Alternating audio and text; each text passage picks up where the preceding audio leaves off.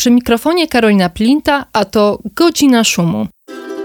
Podcast magazynu Szum poświęcony najciekawszym wydarzeniom na polskiej scenie artystycznej.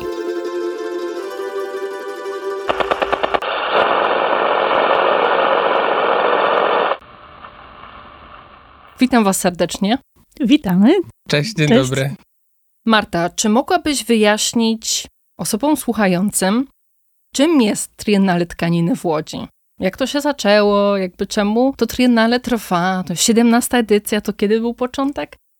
No tak, już mamy ponad 50-letnią tradycję, kiedy właśnie Triennale odbywa się w Łodzi, ale myślę, że warto tutaj e, trochę przypomnieć, ponieważ Triennale łódzkie jest to w sumie taką kontynuacją bardzo ważnego wydarzenia, które miało miejsce w 1962 roku w Lozannie. Wtedy się odbyło pierwsze międzynarodowe Biennale Tkaniny.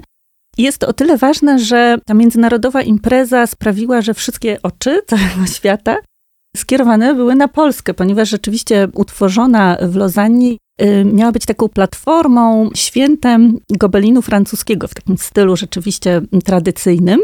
Jedną z bardzo ważnych postaci był Le Corbusier, czyli to już tak skierowane było, jak gdyby tkanina miała być związana z architekturą. I co też jest istotne, w ogóle, żeby móc dostać się na to triennale, mm, był taki wymóg, że tkaniny miały mieć minimum 12 metrów kwadratowych. To rzeczywiście w polskiej tradycji, która jednak tkaniny wywodzi się bardziej z tkaniny ludowej, dla artystów było to wyzwanie. Natomiast e, też miało być to takim świętem odnowy tkaniny zapoczątkowanym przez e, Jeana Lirsa. Mówię o tym, ponieważ e, polscy artyści, którzy zaprezentowali swoje prace, głównie artystki, ich prace były tak różne. Mm, Bardzo lubię e, cytat e, z Wojciecha Sadleja, który powiedział, że byliśmy jak e, chleb razowy koło kremowych ciastek. Rzeczywiście w lata 60. to oczywiście lata powojenne, kiedy było bardzo trudno dostać po pierwsze surowce na tak wielkoformatowe, monumentalne tkaniny, ale również dostęp do samych e, krosien, do, do warsztatu był ograniczony przez to, że w czasie wojny bardzo wiele z nich uległo zniszczeniu. I wśród tych tkanin, właśnie takich wywodzących się z tej wielowiekowej tradycji e, zachodniej manufaktur królewskich, nagle polskie artystki zaprezentowały prace, które po pierwsze wykonywały same, bo myślę, że to w ogóle był taki triumf e, i to jest akurat teraz, kiedy wydobywane są te zapomniane albo nieodkryte jeszcze artystki działające i odnoszące ogromne sukcesy. Myślę, że to jest właśnie ważne, że ten świat tkaniny zachodniej był przynależny mężczyznom. Rzeczywiście to byli mistrzowie, artyści robili projekty, kartony, a wykonywane przez, e, przez mistrzów tkackich. Natomiast tutaj innymi Magdalena Bakanowicz, Jolanta Owicka, Ada Kieszkowska wykonały swoje prace własnoręcznie, więc to akurat jest o tyle ważne, że potraktowały ten materiał jako, no tak jak, nie wiem, glina dla rzeźbiarza, czy dla y, malarza jest farba, czyli jak gdyby poddając się i tak naprawdę o ile ta tkanina zachodnia była odwzorowaniem malarstwa, było takim przełożeniem języka malarstwa na tkaninę, tak tutaj właśnie ta materia tak naprawdę wyszła na plan pierwszy. Ale co istotne, też ikonografia była zupełnie inna, ponieważ e, rzeczywiście artyści potraktowali to jako dzieło sztuki. I na przykład Wojciech Sadlej, który akurat sam nie wykonał swojej tkaniny, w spółdzielni Wanda została ona zrealizowana, natomiast e, no, miała tytuł Auschwitz, także no, zupełnie inna ikonografia. Na pewno te tkaniny nie były traktowane jako czysta dekoracja. A mówię o tym, ponieważ ten wielki sukces oczywiście jak to bywa, każda rewolucja ma swoich przeciwników i zwolenników, więc to też nie było tak, że wszyscy się zachwycili. Była cała grupa artystów e, z Francji, którzy byli przeciwni tej nowej drodze. Natomiast co istotne, kurator, e, komisarz e, Biennale w Lozannie, Pierre Poli i André Quenzi, główny taki krytyk, piszący o Triennale, zauważyli, że, że właśnie to jest ta droga odnowy tkaniny i co istotne, przyjechali do Polski, odwiedzili pracownię artystów i zorganizowali kilkunastu polskim artystom wielką wystawę, która później jeździła po Europie, żeby dać znak, że właśnie zaczęła się nowa droga i poszukiwanie nowego języka tkaniny. Natomiast no, za takim sukcesem polskiej grupy artystów stała Krystyna Kondratuk, pierwsza dyrektorka Muzeum Włókiennictwa. Zresztą wywodząca się z Muzeum Sztuki, ponieważ zakładała dział tkaniny w 1952 roku właśnie w Muzeum Sztuki, zanim muzeum jak gdyby stało się autonomiczną placówką. I pomyślała, ponieważ rzeczywiście polscy obywatele, można powiedzieć, bo mówimy to o latach 60., nie mogli podróżować, pomyślała, że zorganizuje taką imprezę, która tak naprawdę zaprosi świat e, do nas. Bo skoro my nie możemy swobodnie podróżować, to zorganizujemy w Łodzi właśnie triennale tkaniny. I pierwsze odbyło się w 72 roku, było to czyli 10 lat po tym pierwszym lozańskim, było to jeszcze ogólnopolskie. Natomiast w 75 już było pierwsze międzynarodowe. I niestety Lozanna w 1995 roku e, zakończyła swoją historię. Natomiast myślę, że my teraz jesteśmy chyba najstarszą tego typu imprezą no, na świecie. To tak pokrótce historia. No to jest ciekawe, bo to też nie jest niełatwe, żeby cały czas e, być takim wydarzeniem aktualnym, no bo pewne formuły się na przykład wyczerpują. I czy w Muzeum Włókiennictwa jest jakaś taka dyskusja o tym, jak odświeżać to, tą formułę triennale i czy na przykład, nie wiem, może to jest już ta odświeżona formuła? Tak, zdecydowanie. Rzeczywiście y, ja tutaj mam przyjemność być po raz drugi y, kuratorką Triennale i y, w tysiąc, no nie tysiąc, w 2019 roku ta szesnasta edycja rzeczywiście była mm, no, dość rewolucyjną, ponieważ zmieniono reguły. Przez długi okres czasu, przez 30 lat, była to impreza zamknięta. Do każdego państwa, obszaru przynależni byli komisarze, którzy typowali, e, zapraszali artystów. Ale co, co istotne, to artyści mieli swobodę w wyborze tematu, znaczy nie było tematu, ale też e, nie było takiej kontroli. Można powiedzieć, że jest zaproszony artysta, jeżeli prezentował swoją pracę, to po prostu co, co zaoferował, zostało pokazane. Więc mm, rzeczywiście e, artyści z różnych krajów pisali do muzeów, że no jest to niedemokratyczny sposób ponieważ jeżeli komisarz czasami był przez 30 lat ten sam, zapraszał zwykle artystów, których cenił z jakiegoś swojego kręgu, natomiast e, nie było to reprezentatywne dla powiedzmy całego kraju. Więc sami artyści e, zgłaszali już wcześniej takie postulaty. Także e, po raz pierwszy właśnie poprzednia edycja była na zasadzie open callu i artyści mogli sami się zgłaszać. Myślę, że też to było o tyle wyzwaniem, że jeżeli mm, taka impreza przez bardzo wiele lat kojarzona jest z taką pewną formułą zamkniętą, no to też było wyzwaniem, żeby dotrzeć i jak gdyby za, zaprosić artystów do, do aplikowania. Myślę, że w tegorocznej edycji już e, trochę te szlaki zostały przetarte. Natomiast no, od wielu lat e, wystawie głównej, tej międzynarodowej, towarzyszy wystawa ogólnopolska, i ona była e, kuratorowana, natomiast żeby nie stwarzać takiego wrażenia, żeby artyści polscy musieli sobie wybierać, gdzie się chcą zgłosić. Znaczy była open callem, przepraszam. Chodzi mi o to, że myśmy zamienili, że, że teraz właśnie wystawa ogólnopolska jest kuratorowana, wcześniej artyści się zgłaszali, żeby po prostu artyści polscy nie musieli wybierać, gdzie mają zgłaszać swoje prace, ale też mm, wydaje się właśnie ciekawym taki wybór y, kuratorski tutaj wśród y, polskich y, artystów. Trzy lata temu y, kuratorką była Janice Jeffries, brytyjska artystka, która w latach 70. była uczennicą Magdalena Bakanowicz na poznańskiej uczelni. Też jest kuratorką, badaczką, więc trzy lata temu była to taka dosyć historyczna wystawa. Janice Jeffries sięgnęła po nasze zbiory i e, no, można powiedzieć, że przedstawiła taką w pigułce historię polskiej tkaniny. Natomiast bardzo się cieszę, że w tym roku Kuba przyjął tutaj zaproszenie i przedstawił w sumie to bardzo młode pokolenie artystów, bo tkanina absolutnie mm, ewoluuje i chcielibyśmy, żeby to triennale, oczywiście sięgając do przeszłości, bo ma swoją tradycję, mówiło o tym, co jest teraz, e, ale też o tym, co będzie, więc myślę, że ta wystawa Kuby też taka trochę jest. Kuba, do twojej wystawy jeszcze przejdziemy. Pomęczę trochę Martę, bo wspomniałaś, Marta, że to triennale ma być o tym, co jest teraz, co się dzieje, no a przez ostatnie trzy lata to się w sumie wydarzyło bardzo dużo. Pandemia, wojna w Ukrainie i jak się przygotowywało tą ostatnią edycję? No, tutaj może Kuba też coś powie, jak mu się przygotowywało. Co prawda to jest trzy lata, więc czasu sporo.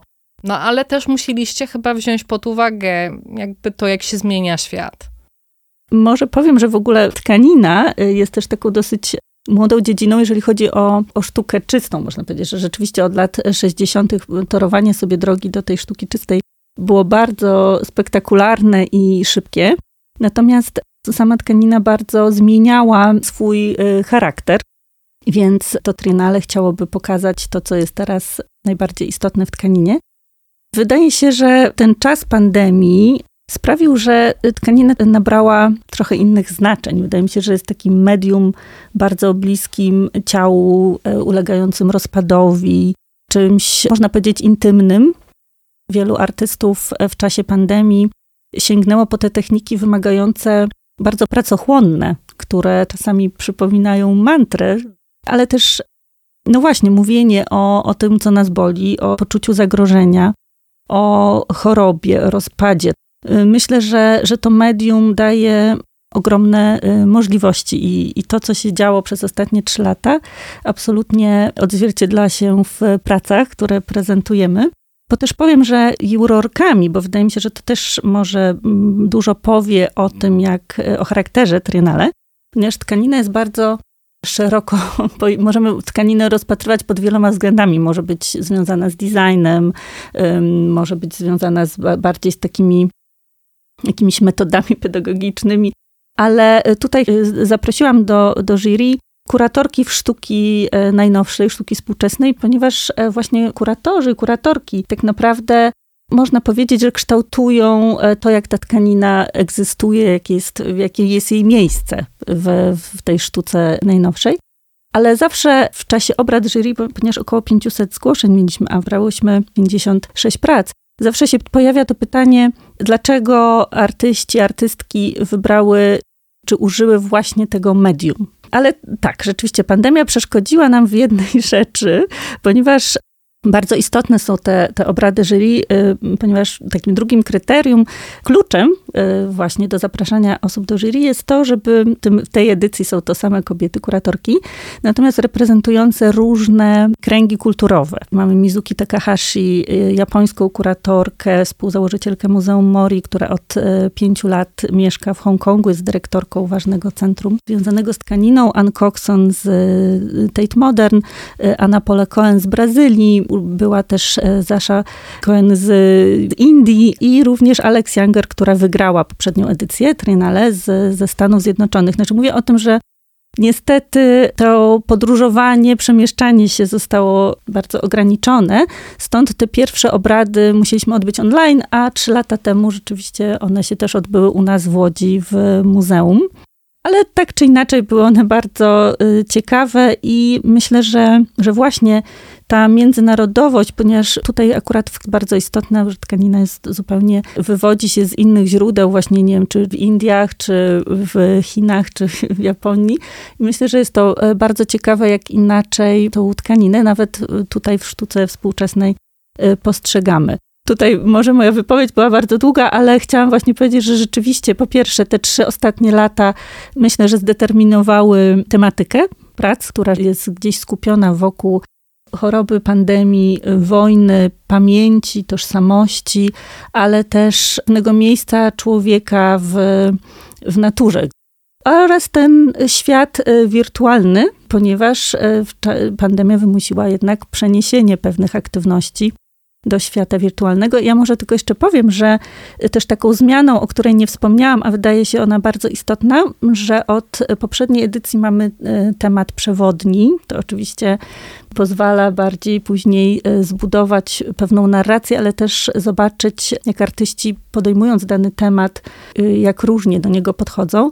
I w tym roku jest to stan splątany, to jest taki, rzeczywiście wywodzi się, swoje korzenie ten temat ma w fizyce kwantowej. A co ciekawe, bo 4-5 dni przed otwarciem e, Triennale okazuje się, że grupa naukowców badająca ten stan splątany właśnie dostała Nagrodę Nobla. Że tylko mm, szybciutko powiem, co w tym temacie nas, nas jakoś zachwyciło. Tak, właśnie też miałam pytać, e, o ten stan splątany, co on dokładnie oznacza w kontekście tej wystawy. Sięgając do fizyki kwantowej, odnosi się on do pewnej relacji, którą mają ze sobą y, dwa kwanty, które są y, oddalone od siebie czasami o lata świetlne, natomiast w chwili, kiedy w jednym zachodzi zmiana, w drugim również ta zmiana zachodzi. Co akurat mnie tutaj zafrapowało, to to, że y, ta relacja jest możliwa, mm, dopóki nie pojawi się obserwator. I ten obserwator nie ma takiego aktywnego wpływu, ale wystarczy, że zaobserwuje tą relację i ta relacja ulega zniszczeniu.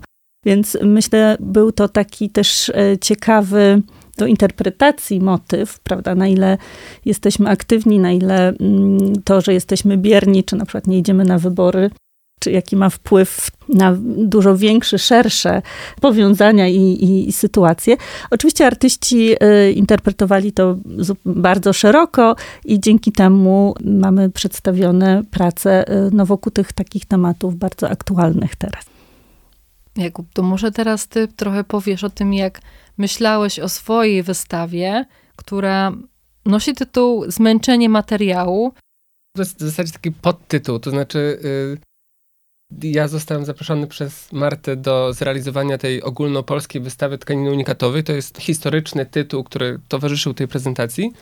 No i jak gdyby myśląc o kontekście Triennale, myśląc o tym zadaniu, które ma ta właśnie wystawa ogólnopolska w kontekście całości tego międzynarodowego Triennale, które porusza jakieś konkretne kwestie, nosi właśnie tytuł Stan splątany, opowiada o jakimś takim uwikłaniu nas wszystkich w, w jakiś taki tumult współczesności, no ja się zacząłem zastanawiać nad, nad kilkoma rzeczami, to znaczy od, od samego początku, tak? W ogóle co to, co to jest tkanina tak naprawdę, bo to też nie jest oczywiste i też z Martą rozmawialiśmy o tym, jak y, na przykład osoby z pola tkaniny, czy te kuratorki, tak, czy artyści, artystki, które, które posługują się tym terminem, w zasadzie jakby o czym mówimy, bo to wcale nie jest y, takie łatwe, tak? Czy mm, rozpatrujemy tkaniny przez y, technikę, czy mówimy o splotach, o splataniu, nie wiem, o, o, o hafcie, czy rozpatrujemy tkaniny przez materiał, jaki jest używany, czy jedno i drugie, czy jeszcze coś innego.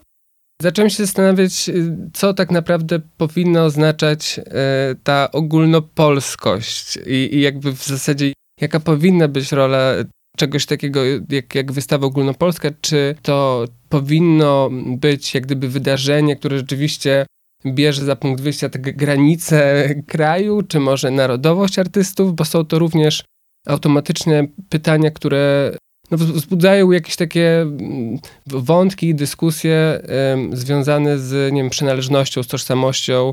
Takie wątki bardzo aktualne, jeżeli pomyślimy sobie o tym, co się dzieje na przykład z, z Polską, jakby jako krajem i jak zmienia się struktura narodowa Polski na przykład, tak? W, w ostatnich latach, czy od, y, od lutego tego roku tak naprawdę.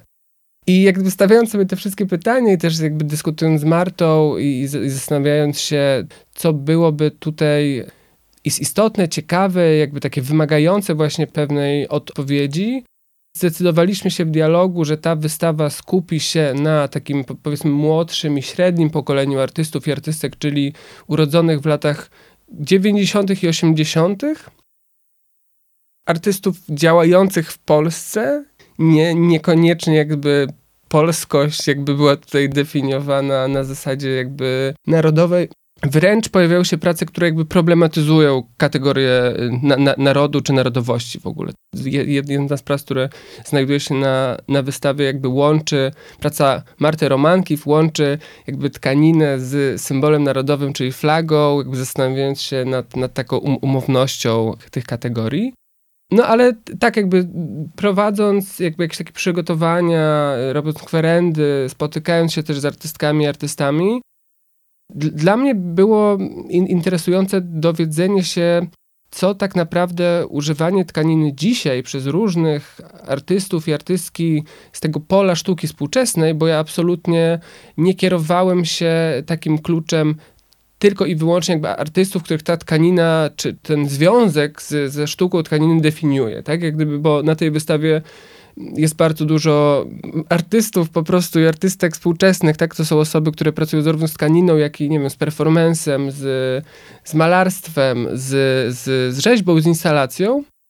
I, I to też było ciekawe w tych rozmowach, tak? Jak, jak zacząłem prowadzić te rozmowy i nagle te osoby jakby zostały, musiały też same sobie odpowiedzieć na te pytania właściwie, jaką ta tkanina pełni rolę w ich praktyce, tak? Jakby co, co, z tego, co z tego można wyciągnąć i jakby jednym z takich wniosków, które oczywiście są spójne z tymi wnioskami, o których Marta mówiła, tak? To jest jakby, to jest ta pewna możliwość, którą tkanina daje do komunikowania pewnych rzeczy, które są, no właśnie, intymne, bliskie ciału, które się łączą z jakimś takim bardzo osobistym doświadczeniem, które zapewniają możliwość y, nawiązywania do przeszłości również w bardzo taki specyficzny sposób, może trochę poza narracyjny, tak? Bo jeżeli sobie pomyślimy o tym, jak w ogóle działa komunikowanie pamięci czy, czy wspomnień w sztuce y, ogólnie, tak, jeżeli sobie pomyślimy o, o tym temacie, który przecież jest bardzo, bardzo nośny i bardzo popularny, no to tą pamięć jakby bardzo często właśnie się opowiada. Jakby opowiada się o, o pewnych sytuacjach, o pewnych historiach,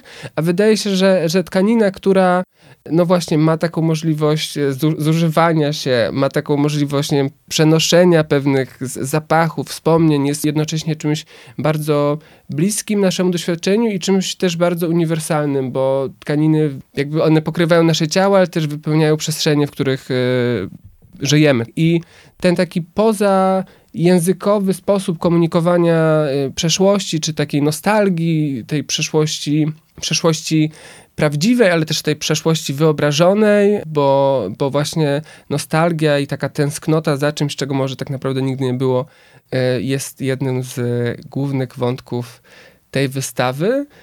A ta rama jak gdyby y, kuratorska tak naprawdę, kiedy te wszystkie wątki y, jakoś tak właśnie łączą się, splatają w jeden, ta rama to jest właśnie ten tytuł Zmęczenie materiału, który wskazuje jednocześnie na, na zużywanie się y, pewnych, pewnych tekstylnych rzeczy, bo, bo bardzo wiele z tych praktyk to są praktyki oparte na pracy ze znalezionymi materiałami, na przykład tak, z takimi ready-made'ami albo z obiektami, które są znalezione i są w jakiś sposób przerabiane, ale też z pewnym zmęczeniem w takim sensie ludzkim, y, zmęczeniem zarówno fizycznym, jak i zmęczeniem y, w sensie społecznym, zmęczeniem politycznym, zmęczeniem takim y, no właśnie ze zmęczeniem, które wydaje mi się, no nie wiem, wszyscy czujemy, nawet jak tu siedzimy, jak rozmawiamy o sytuacji w sztuce, w sytuacji w Polsce, w sytuacji na świecie, jakby pewnego rodzaju prze, przesilenie, myślę, i jakaś taka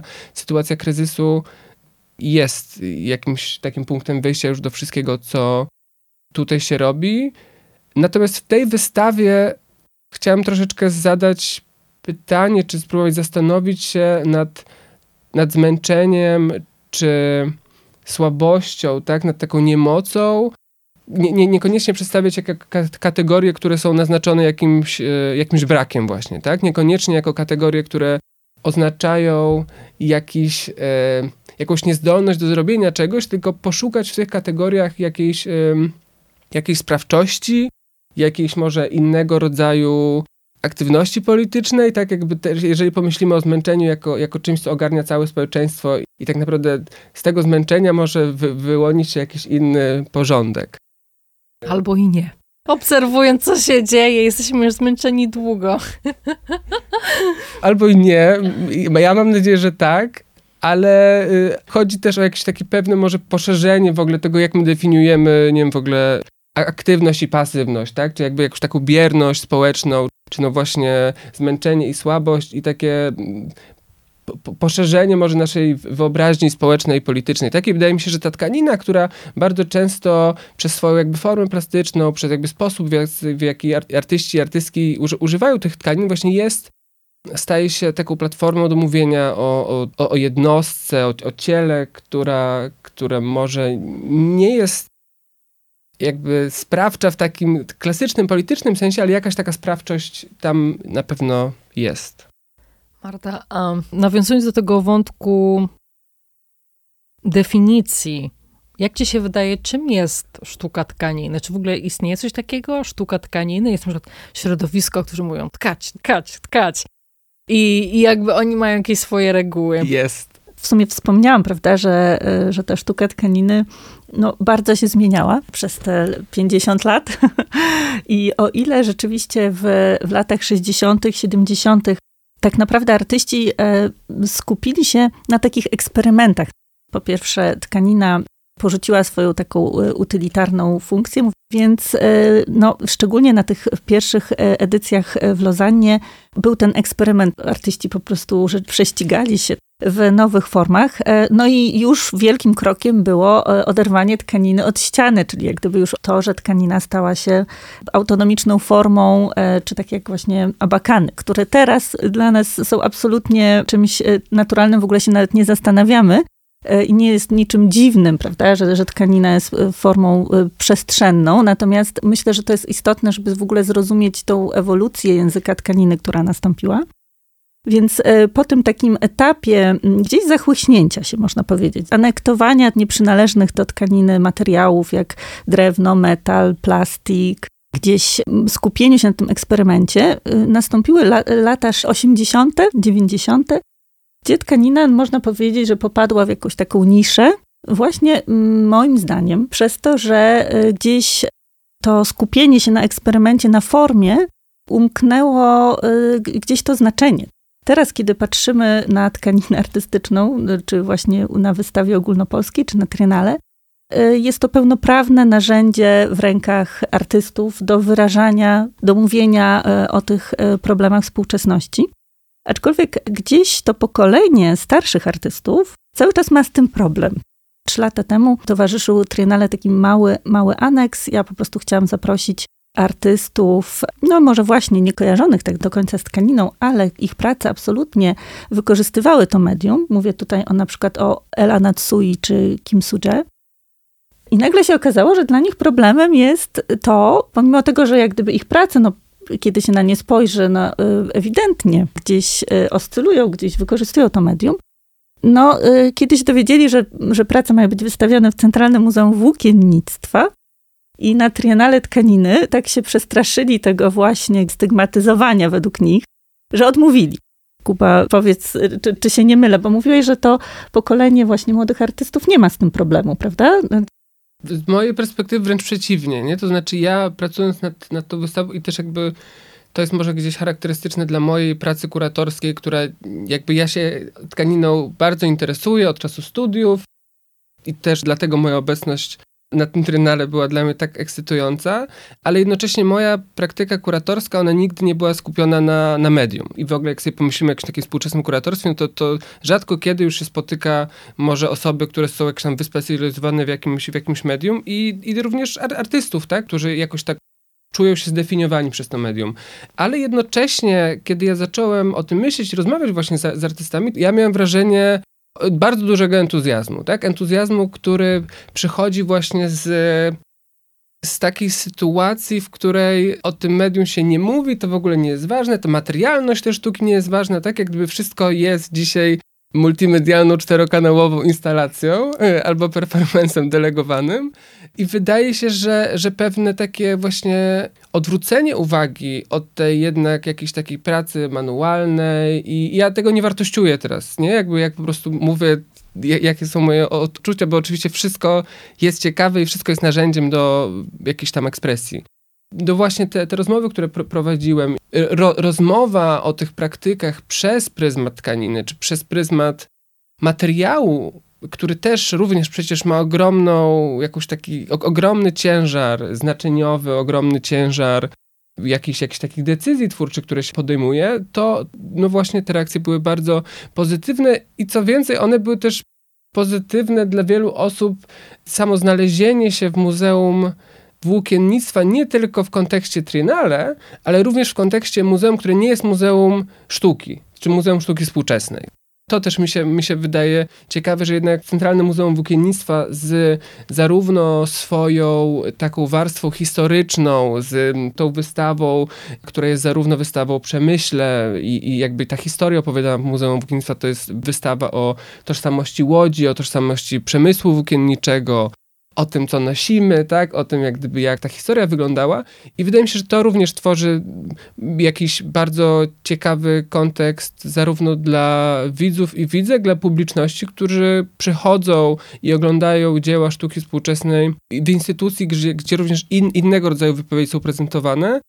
I to jest cenne również dla artystek i artystów, którzy mają możliwość opowiedzenia tych swoich historii, zaprezentowania swoich dzieł w, w inny sposób. Bo też mi się wydaje, że często spotykam się właśnie z takim stwierdzeniem, co jest absolutnie słusznym stwierdzeniem, że znów tkanina wróciła do łask, że renesans tkaniny. I to jest prawda, tylko wydaje mi się, że właśnie ciekawe jest to, że y, wróciła, ale jak gdyby co innego y, już jest ważne. Jesteśmy tu i teraz i z perspektywy oczywiście tej historycznej, te eksperymenty wcześniej były no właśnie takim wyzwoleniem się y, od tej utylitarności, natomiast teraz eksploatowane w cudzysłowie jest samo, samo medium, czyli to, co ono e, wnosi, ponieważ tkanina jest tak szerokim pojęciem, że zależnie od tego, jaką tkaninę, że tak powiem, wykorzystamy w swojej pracy, czy to będzie prześcieradło, czy to będą zużyte e, ubrania, czy to będą nawet jakieś liturgiczne elementy. Tak, wydaje mi się, że to jest niesamowitym wzmocnieniem przekazu, bo, bo już sama tkanina ma w sobie tyle, tyle znaczeń, że staje się rzeczywiście mm, silnym narzędziem w ręku artystów. Ja byłam na obu wystawach i tak sobie teraz myślę, przypominam sobie, była praca Liliany Zajc, no i to nie jest tkanina, to jest odlewka z drzewa. Materiał nie jest w żaden sposób związane z tkaniną. Są też takie prace udające tkaniny, na przykład rurki, w których pływa e, woda z elementami plastiku. No i to jest w zasadzie plastik, woda i troszkę kamyczków może w środku. Czyli są takie prace, w których w ogóle nie ma tkaniny. To w takim razie, jakie są tutaj kryteria? No, czy są jakieś? Ja sobie, nie wiem, zrobię odlew, odcisnę coś na plastelinie i mogę to wysłać na triennale? Pomysłów je może być dużo. Rzeczywiście tutaj żeśmy rozszerzyli trochę te ramy, ponieważ wcześniej w regulaminie był, że musi się pojawiać przeplot, natomiast trzy lata temu była prezentowana praca wideo. Wydaje mi się, że ważne jest gdzieś to e, takie pewne myślenie materialnością. I tutaj w pracy Liliany Zajc e, rzeczywiście jest to odlew silikonowy z kory, z, z choinek bożonarodzeniowych. Natomiast jest to gdzieś ta materialność, ona oczywiście to, to zostało zszyte, a, no dobra. Ale rzeczywiście nie, nie, nie chcieliśmy ograniczać za bardzo tym, żeby, że to musi być na przykład szyte, czy musi się pojawiać przeplot. Wydaje mi się, że gdzieś tu ta materialność y, była dla nas y, kluczem, także akurat w tym roku mm, jest też jedna praca wykorzystująca wideo, czy też pojawia się zapis performance'u Małgosi Markiewicz który też jest bardzo istotnym elementem tej pracy. Czyli plastelina, ale muszę to na przykład jakoś oprzeć. Dobrze, będę to tym pamiętać. Trzeba nabywać nowych umiejętności zawodowych, to wie. Artyści się zdziwią. Marta, czy mogłabyś w takim razie im powiedzieć, bo wystawa główna jakby zbiera różne tematy związane z współczesnością, no ale jakie konkretnie? Wiem, ponieważ byłam, że wystawa jest podzielona na kilka części. Mhm. I co to są za części? Rzeczywiście, tak jak wspominałam, zostaliśmy około 500 y, zgłoszeń z całego świata. Był ten temat przewodni stanu splątanego bardzo szeroko y, traktowany. Po pierwszej obradach jury zostało wyłonionych właśnie tych 56 prac. Tutaj moim zadaniem było spojrzenie na te prace i zastanowienie się, o czym one mówią, co artyści chcą, y, chcą przekazać tak sobie założyłam, że chciałabym e, znaleźć pewne, mm, pewne dialogi, pewne jakieś konfrontacje.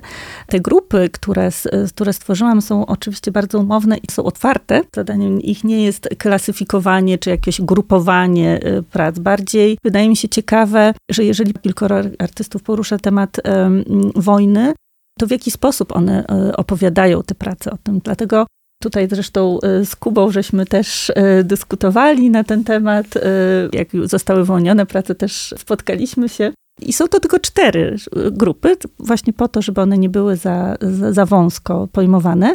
Pierwsza grupa prac to prace, pomimo tego, że nabór skończył się z końcem lutego, a eskalacja wojny w Ukrainie mm, no, miała miejsce dopiero w marcu, Natomiast wiele artystów, artystek głównie już ten temat podjęło, ponieważ ta wojna przecież rzeczywiście trwa już dużo dłużej. Także pierwsza grupa ma tytuł Cywilizacje, ponieważ e, gdzieś tam zastanawiałam się, to jest akurat nawiązanie do filmu e, Stanleya Kubricka 2001 Odyseja Kosmiczna, gdzie tam jest taka, teza metaforyczna, że cywilizacja zaczyna się e, wtedy, kiedy zostało wynalezione narzędzie do zabijania, natomiast tegoroczne Biennale w Wenecji bardziej nawiązuje do tego, że wtedy, wtedy się zaczęła cywilizacja, kiedy zostały wynalezione narzędzia opieki. Więc e, jaką cywilizację tworzymy? Ale ta grupa też mówi nie tylko o wojnie, ale poczucie zagrożenia jest bardzo bliskie też chęci szukania poczucia bezpieczeństwa, więc, więc te prace mówią o migracji, o tworzeniu e, tymczasowych domów. Zresztą e, tkanina absolutnie jest bardzo historycznie też związana z różnymi ludami koczowniczymi, tworzeniem namiotów i schronień. Także ta grupa gdzieś o tym mówi, ale też nie tylko mówi o wojnie, która się toczy za naszą granicą, ale mówi o wojnie w Syrii. Akurat jedna z prac mówi o powstaniu warszawskim, Myślę, że, że jest to grupa bardzo pojemna. Druga grupa stanu uobecnione mówi o pamięci, ale takiej pamięci bardzo szeroko traktowanej, bo są prace, które e, nawiązują do relacji z najbliższymi, relacji matki z córką, czy z jakimś sięgnięciu do dzieciństwa, czy o odeszłym mężu, czy ojcu. Natomiast e, o tym też, że takiej pamięci miejsc, które już bezpowrotnie giną na wskutek działalności człowieka, na tym, czy nasze wspomnienia, e, czy wspomnienia, które nie są nasze, a, a my jakoś je interpretujemy, czy praca właśnie Przemka Branasa, który mówi, że queeruje historię i nawiązuje do Jarosława Iwaszkiewicza jest jeszcze y, grupa, bardzo duża grupa prac, która gdzieś mówi o tych relacjach, o całych takich ekosystemach związanych z przyrodą i właśnie y, ta, ta grupa prac Horyzonty Rzeczywistości, mówiąca tak naprawdę, co jest rzeczywiste, co nie, zastanawiająca się też łącząca w ciekawy sposób, mi się wydaje, że y, tradycyjne techniki, tą materialność z ikonografią zaczerpniętą właśnie z błędu komputerowego czy z tego świata wirtualnego. Właśnie, te światy wirtualne to jest coś, co mnie na przykład intryguje w kontekście tkaniny. Czy to jakoś można na tkaniny nie pokazać? Te spektrum wirtualności? Tutaj nawiążę do, e, do tych medali, które zostały przyjęte, ponieważ e, srebrny e, medal, jest to Żana Petrenko, artystka z Ukrainy, został doceniony przez to, że artystka użyła trzech takich bardzo tradycyjnych, pracochłonnych, technik, czyli jak gdyby w formie no, nawiązujących właśnie do tej tra tradycji tkaniny.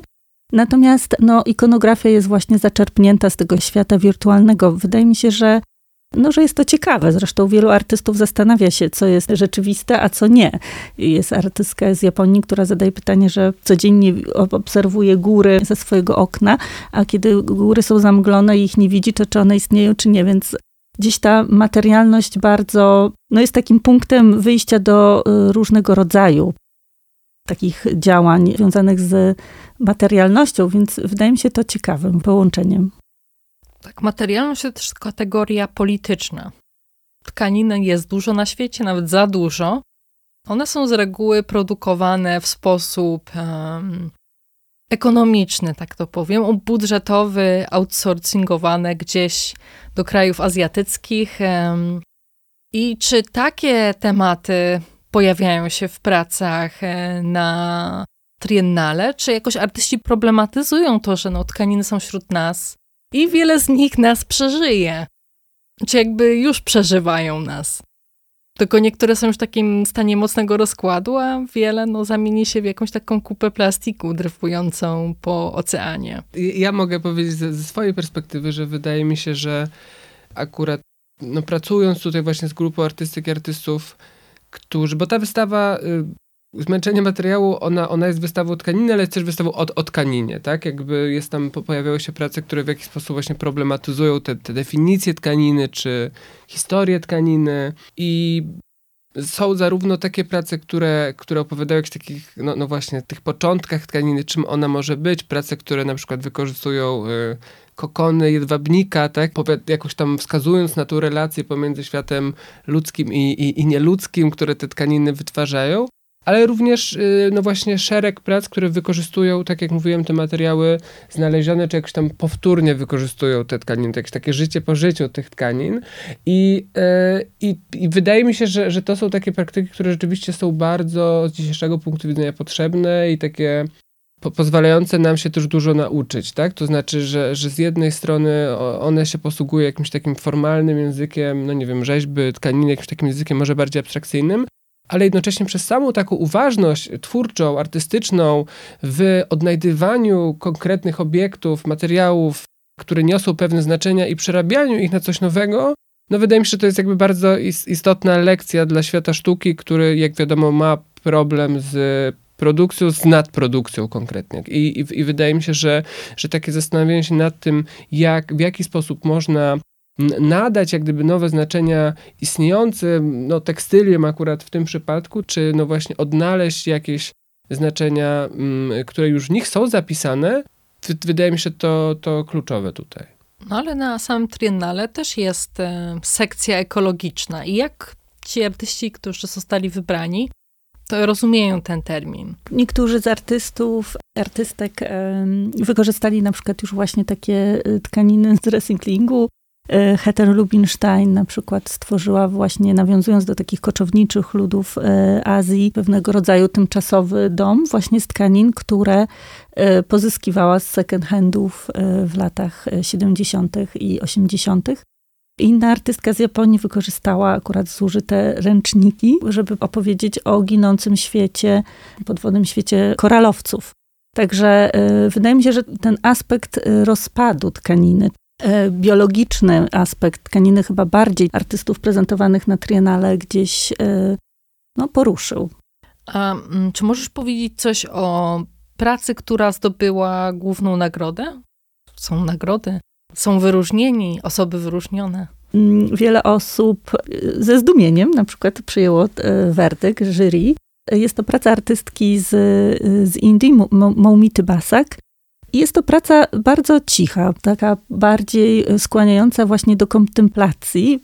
Mówię, że ze zdziwieniem, ponieważ niektórzy stają naprzeciwko niej, ja mówię, to jest złoty medal. Mm, mówią, jak to? Tak się spodziewają, że ten złoty medal będzie czymś monumentalnym i, i takim e, mocnym. Natomiast e, właśnie urzekło nas to, że ta praca no właśnie, skłania do refleksji. Mówi o, o takim codziennym życiu kobiet w Indiach, Artystka e, mieszka w małej wiosce i w czasie pandemii gdzieś bardziej się zżyła z tymi starszymi e, kobietami mieszkającymi właśnie w wiosce.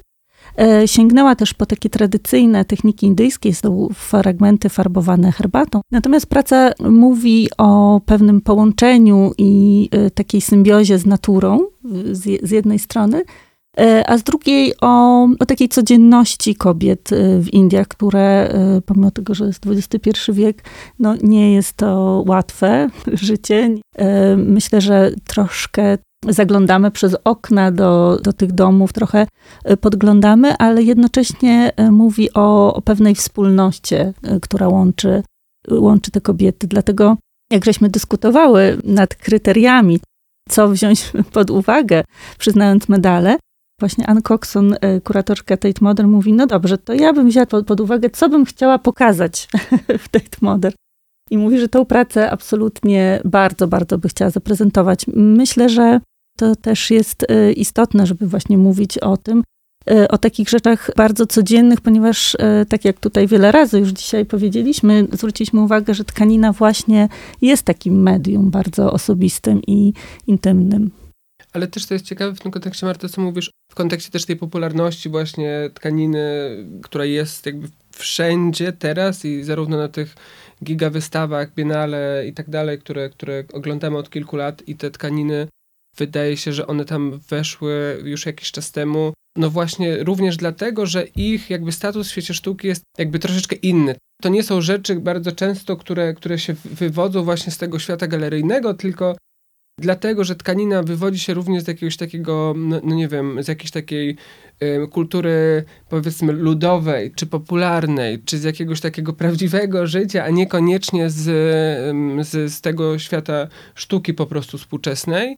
E, I rzeczywiście, jeżeli się pomyśli o, o Biennale w Wenecji chociażby, czyli jakimś takim największym przykładem, jak w ramach tego Biennale jak, jakby tkanina była bardzo połączona no właśnie z obecnością na tym Biennale oczywiście kobiet, artystek, ale również artystek z globalnego południa, artystek, które właśnie Y, reprezentują pewne swoje społeczności i pewne kultury bardziej niż jakiś taki międzynarodowy idiom sztuki współczesnej właśnie. I wydaje mi się, że ta, ta popularność tkaniny i ta, ta możliwość, z jaką może przekazać pewnego rodzaju inne doświadczenia, których my teraz bardzo potrzebujemy, bo bardzo chcemy się od nich uczyć, jak gdyby zrywając to taką wizją może takiego y, bezmyślnego, po prostu toksycznego, y, zachodniego, patriarchalnego rozwoju, mówiąc w skrócie.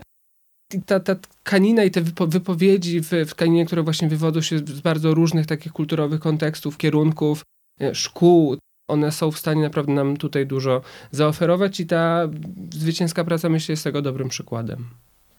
Chciałam też zadać pytanie o tendencje w tak zwanej sztuce tkaniny. E, czy są jakieś, czy na przykład w Polsce mamy jakieś e, środowisko młodych artystek, artystów, którzy szczególnie interesują się tkaniną, albo jest jakiś ośrodek, który uczy tej tkaniny?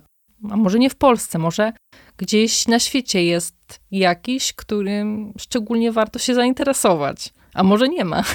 Ja tu jeszcze może powiem o jednym wydarzeniu, które towarzyszy Triennale. Jest to ITAT, czyli międzynarodowy taki konkurs prezentujący pracę studentów różnych międzynarodowych uczelni artystycznych, które kształcą właśnie w tym kierunku.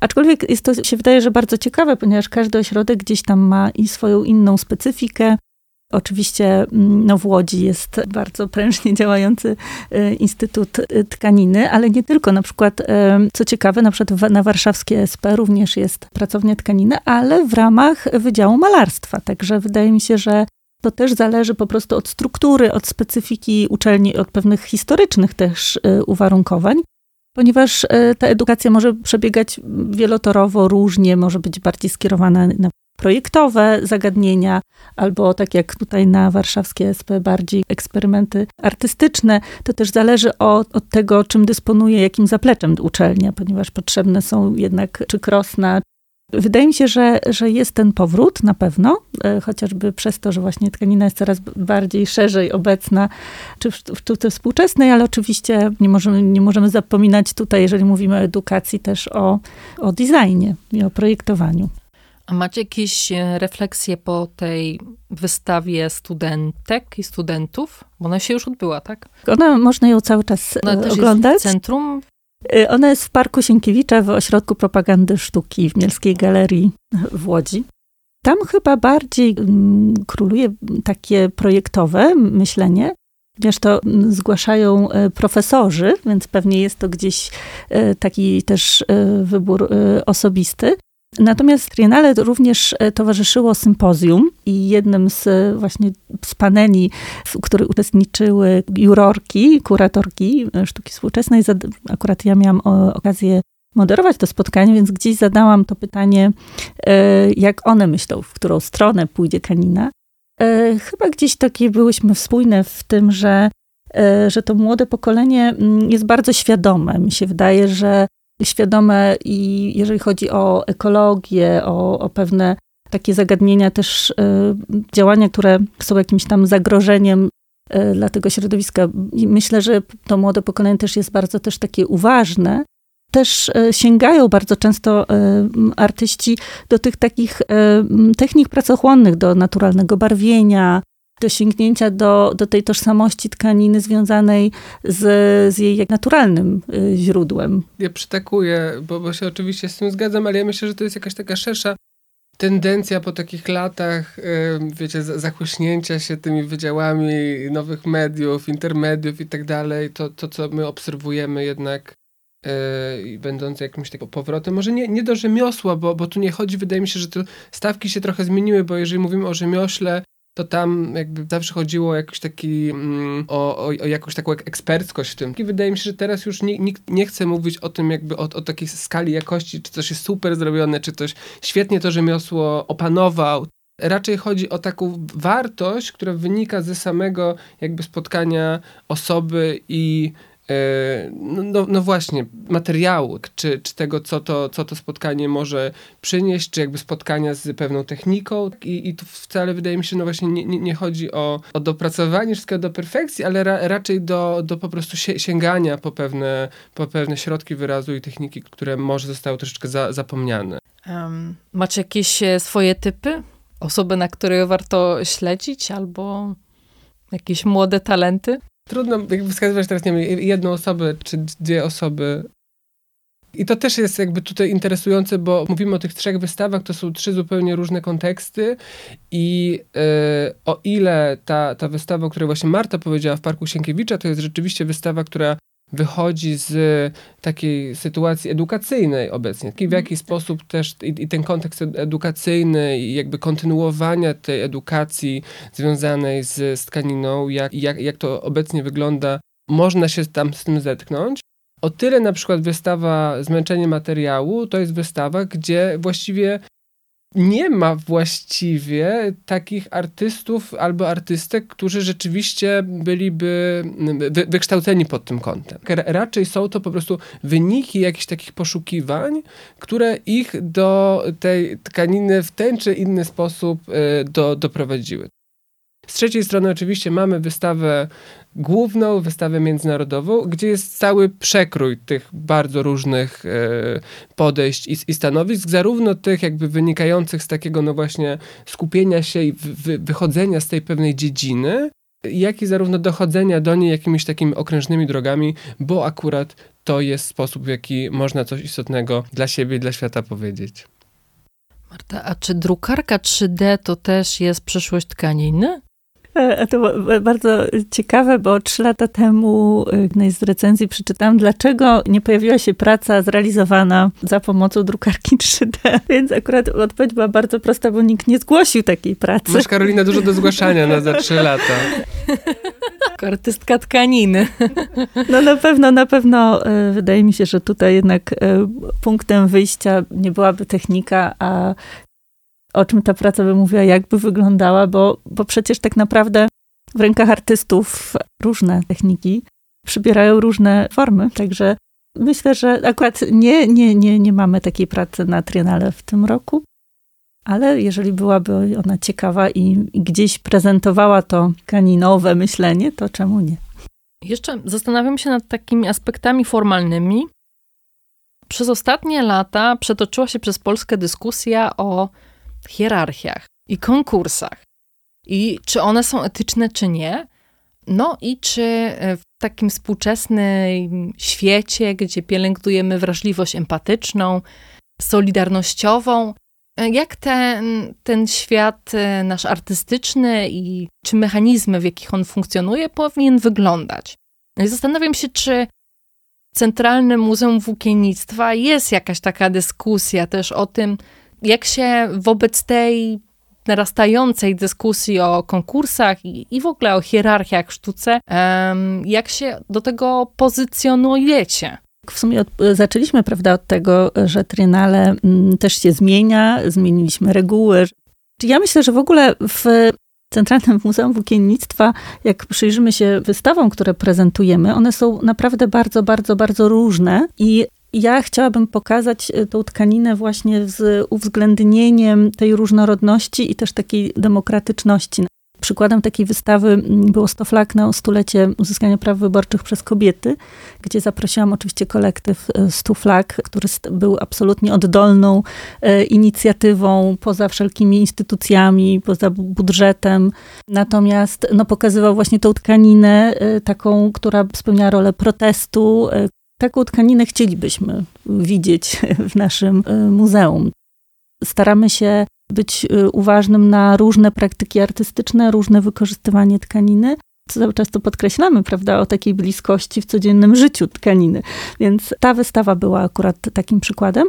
A inną wystawą to była wystawa jubileuszowa, kiedy zaprosiliśmy artystki, czyli Małgosię Markiewicz i Dominikę Krogulską i Marcina Różyca, który jest pracownikiem naszego muzeum do takiej e, reinterpretacji e, spojrzenia na tkaninę, na nasze zbiory tak naprawdę, bo to o to chodziło, żeby żeby spojrzeć w ogóle na rolę muzeum. I myślę, że było to o tyle ciekawe, że akurat Małgosia Markiewicz przyjrzała się zbiorom tkaniny artystycznej, Dominika Krogulska, która prowadzi pracownię żakardu na SP w Łodzi, tkaninie dekoracyjnej. No, Marcin silnie związany jest właśnie z, z modą, z tą kolekcją mody.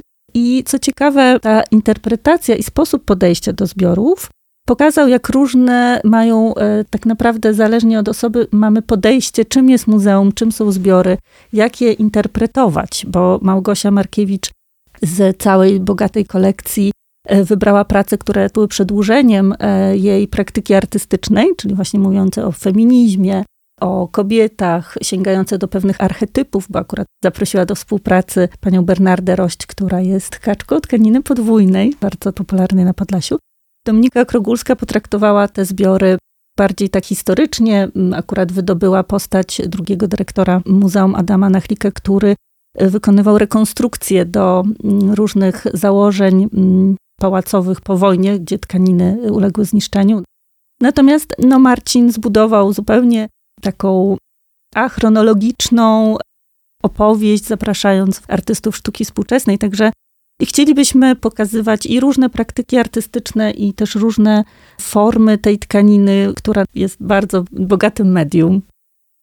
Tym pozytywnym akcentem chciałam Wam podziękować za rozmowę. Czuję się zachęcona, demokratycznie, tutaj wszystko można wymyślić, zrobić. Super. Także dziękuję Wam za rozmowę oczywiście polecam zobaczenie trzech wystaw odbywających się w ramach 17 Międzynarodowego Triennale Tkaniny. Przypomnę, dzieje się to w mieście Łódź. Warto wybrać się do Centralnego Muzeum Włókiennictwa w Łodzi. Wystawa trwa do 13 kwietnia 2023 roku, a ja rozmawiałam z Martą Kowalewską oraz Jakubem Kawkowskim. Dzięki. Dziękujemy, dziękujemy serdecznie. I do zobaczenia na wystawach. Zapraszamy.